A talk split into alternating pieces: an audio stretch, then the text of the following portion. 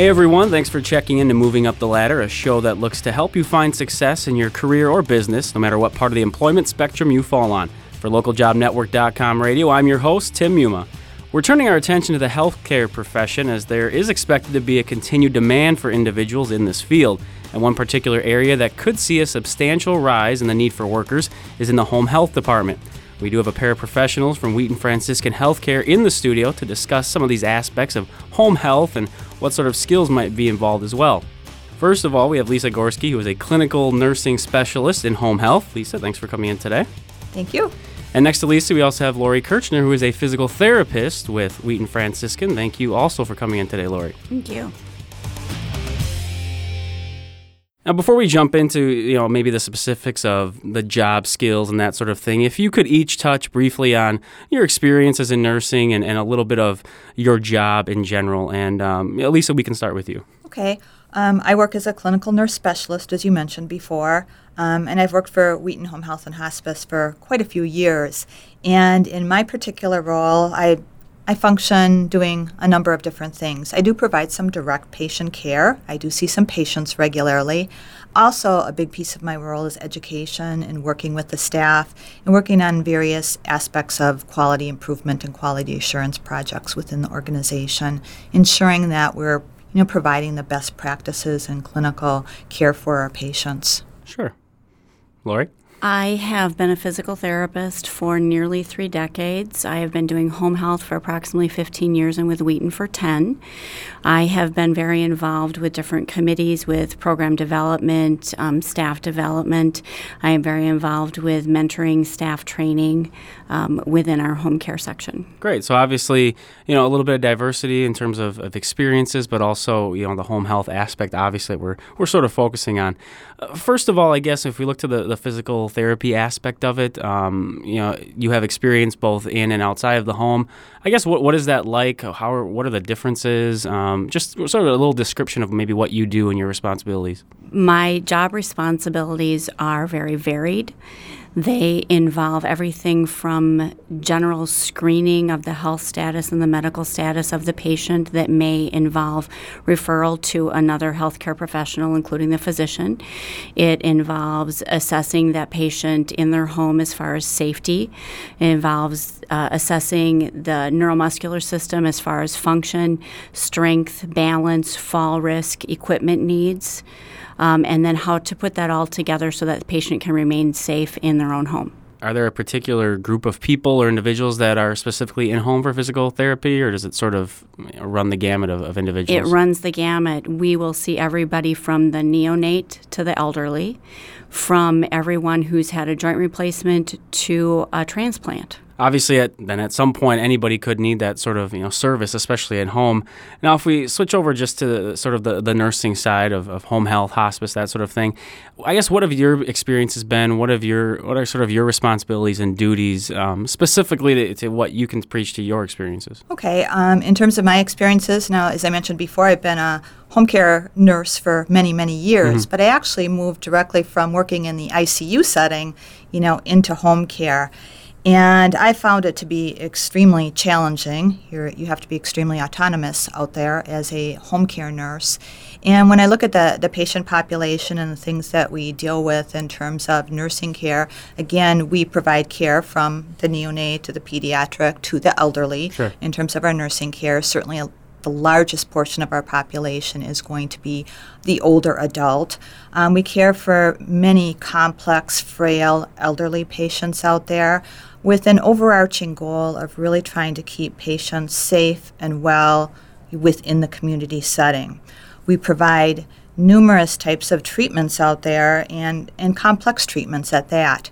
Um, we provide many types of infusion therapies to patients who may have cancer, who require nutritional support, infections. We do a lot of complex wound care. Um, that we can manage in the home and keep people out of the hospitals. And we use a fair amount of technology as well. For example, we use tele- telemonitoring systems so we can monitor our patients on a daily basis from afar and receive data in terms of how they're doing related to their vital signs and their overall condition, and that will drive how often we will see them out in the home. Mm-hmm. So, again, very complex population, high tech to some degree. Um, in some cases, we're, we're really providing a lot of basic patient education. You know, how can they best manage their disease process in the home setting? How can they best manage their medications? With that goal, again, of trying to keep them home and healthy and safe. Sure. And, and that's a, sort of a theme I've heard and seen now is the mm-hmm. idea of keeping them out of the hospital, keeping them home, safe, that sort mm-hmm. of thing. So that definitely fits along the lines of what I've seen. Lisa, sort of back to you with this. Different items, again, that I've seen and people I've spoken with do say that the, the idea of home health nursing is really a position that's going to be in high demand. And even if, you know, maybe it already is to a certain extent, are there particular reasons that you could point to as why it's even becoming more of a, of a, a, concern or more of a thought process? Oh, certainly. I think, for one, when we look at the overall healthcare system and reducing healthcare costs, it's far more cost effective to okay. keep people in the home. Um, and then if we look at the demographics of our population, we do have this aging population who is going to require more care and people do not want to be in the hospital. They would rather be at home.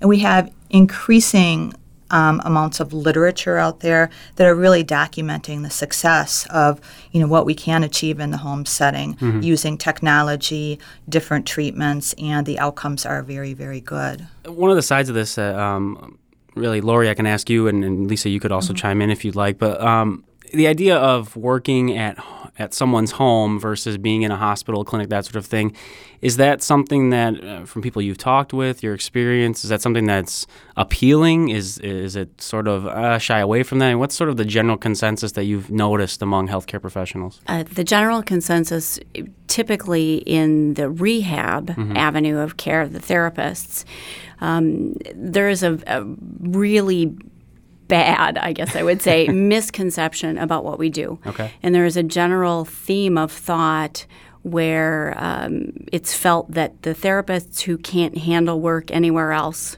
work in home care. Hmm. And that couldn't be farther from the truth. Sure.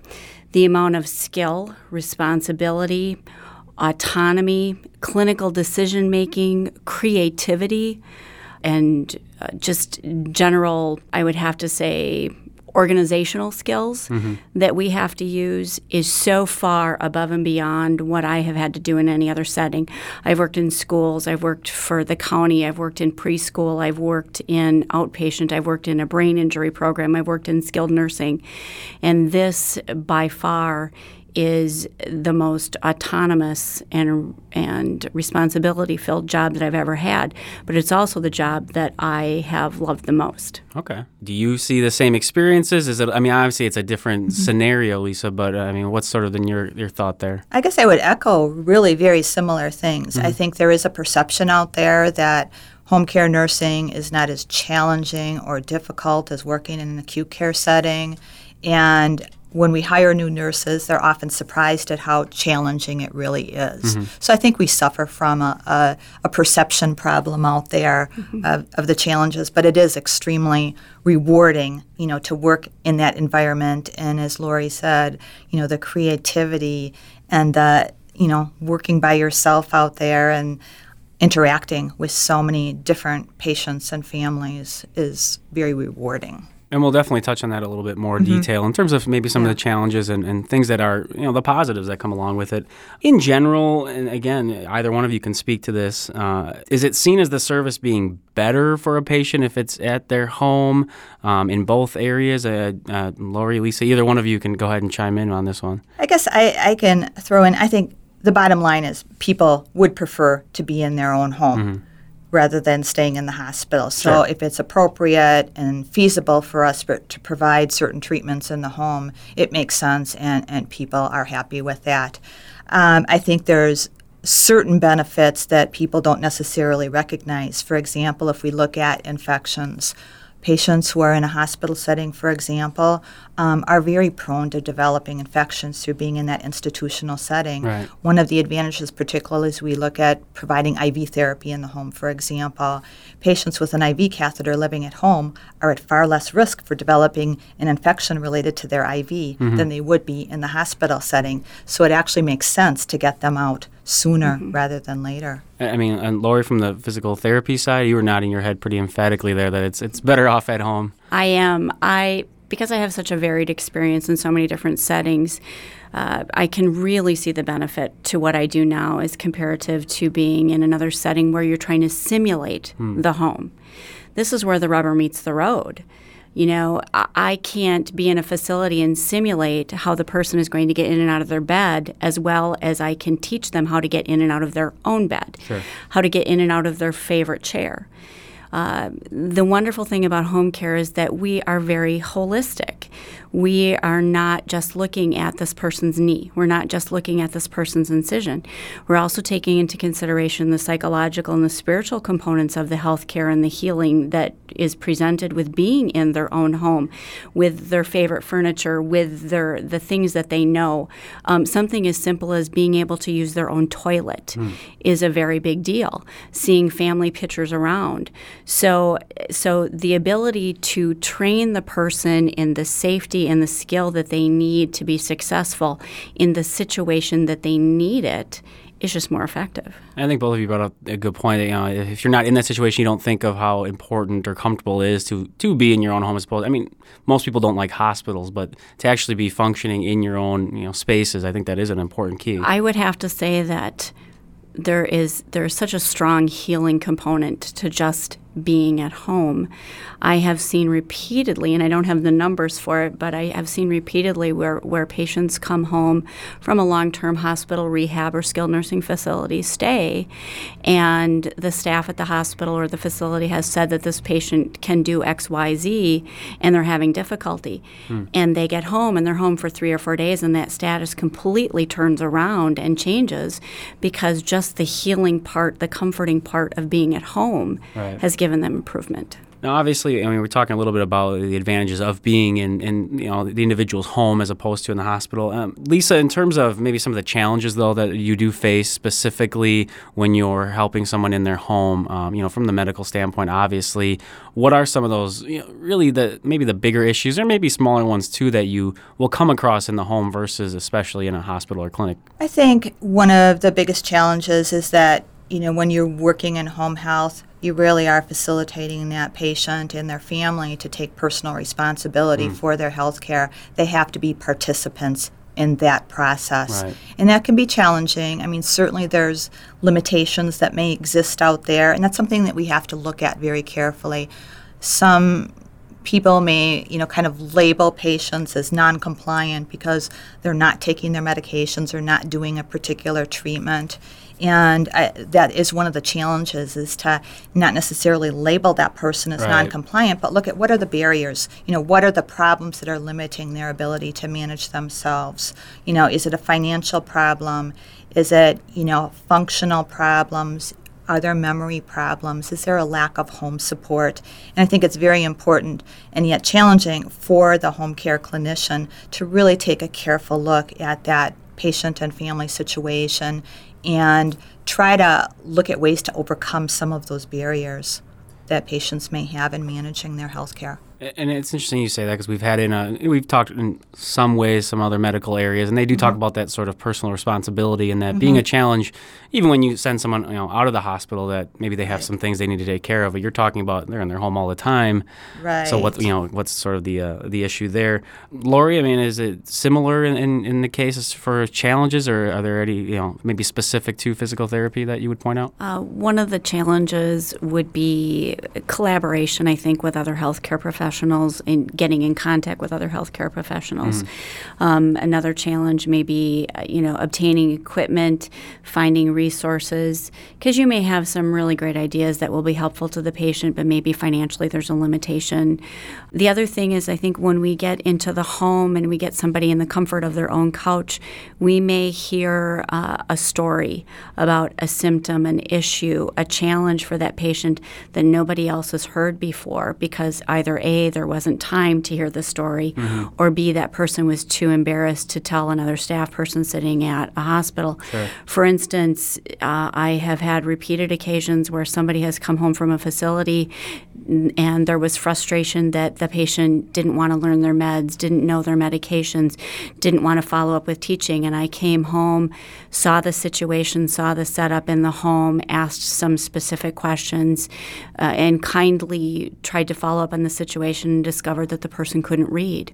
Well, of course, then they have those right. challenges. And then in the comfort of their home, it's much easier to address the issue that may be embarrassing in another situation. Sure. Now, again, every job really is going to have its challenges, but also you sort of briefly touched on the idea of making it worthwhile and the positive sides to it. Um, and, and, again, this will be for both of you to, to sort of give your own unique experiences in terms of the positive side, especially if you can relate it to working in someone's home versus you know being in a hospital or clinic because again as you've already mentioned there there really is a distinct difference repeat that. I wasn't clear on. Sure, just the, what the positives are. What what really you, you get out of working in the home uh, with someone, in ter- as opposed to maybe being in the hospital where it, the setting's just different. I guess when I look at, at, the positives out there, I think that there's a lot more opportunity to make a difference hmm. when you work in home health. Patients are in the hospital a relatively short period of time, or they're in and out of an outpatient setting, and there's not a lot of time to interact. Sure. When you see that patient in the home, we do have a little bit more time to work with them, and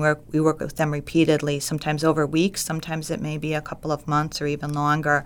But it, we can really develop a relationship and begin to identify some of those issues that may not have been identified in a, in a short stay in, a, in an acute care setting. So that piece is, is very satisfying. You feel like you can actually really make a difference. Right. I think one of the biggest positives for me is there is no way to see more than one patient at a time.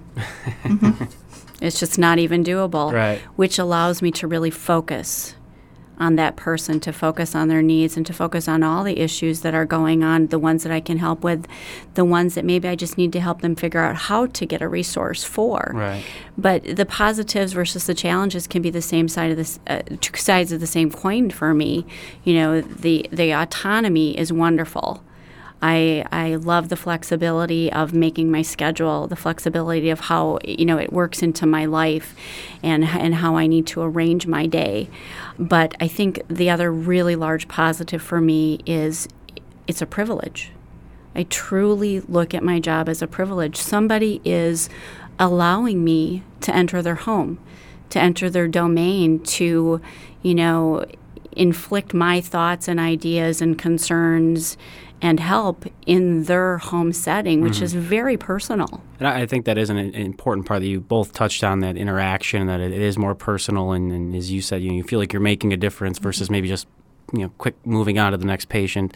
Now, if we look to you know, so again, you hear things and you read them um, about home health care positions being difficult to fill. We had a show earlier about, I mean, that was general nursing that it was it's been difficult to fill. And um, Lisa, I guess I'll ask you in terms of are there specific positions that really are difficult in the nursing area that you've come across? Is this a concern, an issue, and if so, what are some of those um, those stumbling blocks? Well, I think one of the biggest stumbling blocks in terms of filling the home health care nurse positions is the lack of knowledge out there about what home health care really does mm-hmm. and what we had touched on earlier about some of the perceptions right. of it not being as challenging perhaps as working in another setting. I'd also look even, you know, going backwards to the schools of nursing, there isn't a lot of focus on community health types of positions, particularly home health care. You don't have a lot of students coming through that are exposed to the challenges. And I think that's something that I believe the schools of nursing are really trying to address. Mm-hmm. And some of the challenges are probably through the home care agencies themselves, you know, supporting students um, working in the home care agency for a clinical practicum type of thing. Sure. And I mean, really, what you say does sort of echo throughout a number of industries of people we've talked to is that it seems like the education side of it's a little slow to transition to mm-hmm. what's really happening out in the, you know, the real world, the professional world. So it definitely fits in everything right. we've, we've talked about. And I guess I would say I think a lot of, you know, young nurses in nursing school you know the excitement of the hospital is probably very appealing. Sure. you know it certainly was to me at that point in my career as well. Um, so we just need to expose these students more to all of the alternative places where nurses can work, and home health care being a large and growing area of practice. Now, Laura, if we look to figuring out, you know, someone who wants to enter into the, the home health area, and obviously your expertise more being in the physical therapy side, I, what is the ideal candidate? Clearly, you're going to need certain education, and but as far as skills or demeanor, you know, personality kind of thing, uh, what what would be an ideal candidate to you? Well, I was having this conversation with my supervisor this morning, and one of the things that we came up with, and it, it sounds like such a strange s- statement, but we are kind of a different breed. um, there is a there are some intangibles that are that you can't train someone for. And probably the most important intangible that I can think of is passion. Just having this passion for, for doing this kind of work, for for going into the patient's home and having the interaction and following through, making a difference, and you know, and stepping up, and sometimes going above and beyond. Mm-hmm. I think the ideal therapist is somebody that is really comfortable with being independent, that's comfortable with their skills and their knowledge base, that's very willing to continually learn because the process of what we do and, and how we do it continually changes, particularly with healthcare reform. Uh, the ideal candidate would also be somebody that's very flexible but yet very organized because we juggle a lot of balls in the air mm-hmm. at one time and things need to be followed up on and somebody that's that's really um, that can be a teacher that can go into a home and teach and encourage and but yet affirm what's happening in the home so that that patient and that family doesn't feel like they're being um, bulldozed sure. into making a change but but accepting that change can be very very beneficial and i think probably the final thing is somebody that is a problem solver but also can be creative with their problem solving. We learn all these book things and these, these, textbook cases of how things are supposed to work, but you know, sometimes in real life that's just not the case. Mm-hmm.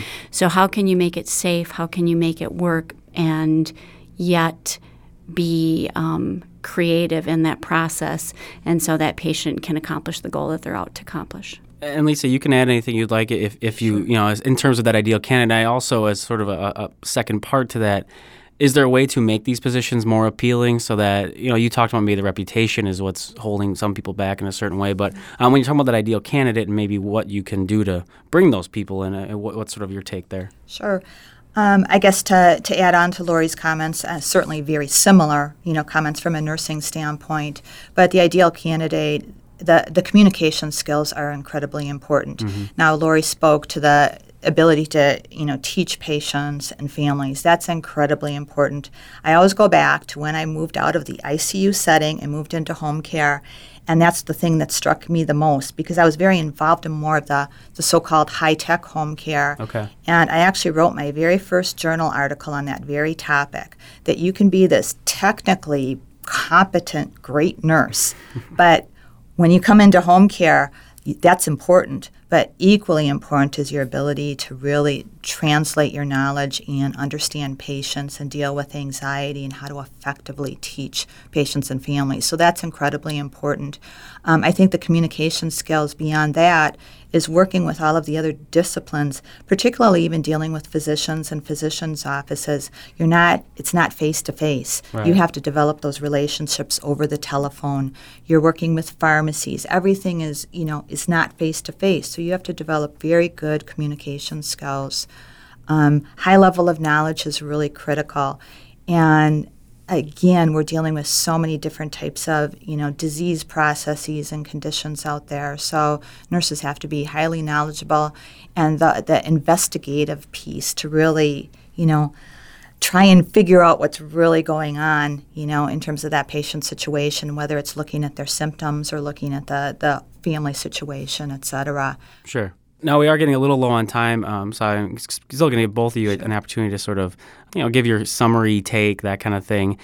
Lori, with if we're looking at people who are trying to put themselves in a position to get into home health care, um, whether it's, well, it could be just healthcare in general, but uh, obviously that's sort of been our focus for the show.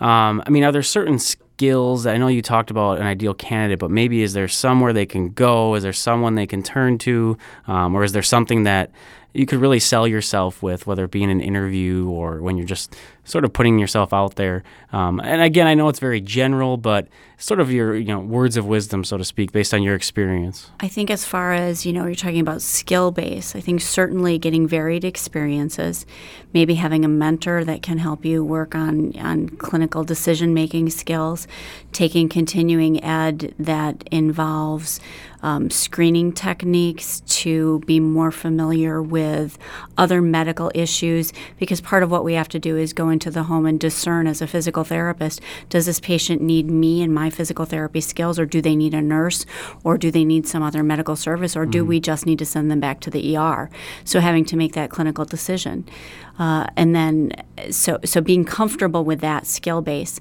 But aside from that uh, having an enthusiasm having uh, a commitment to learning having an involvement in our profession uh, and being able to demonstrate good interpersonal skills is key and Lisa, did you want to go ahead and add I, something to that? I don't know if I have anything to really add to that because I think you really summarized it nicely. Great. Well, we can, we can leave it at that. That's perfectly fine. Nice job, Lori.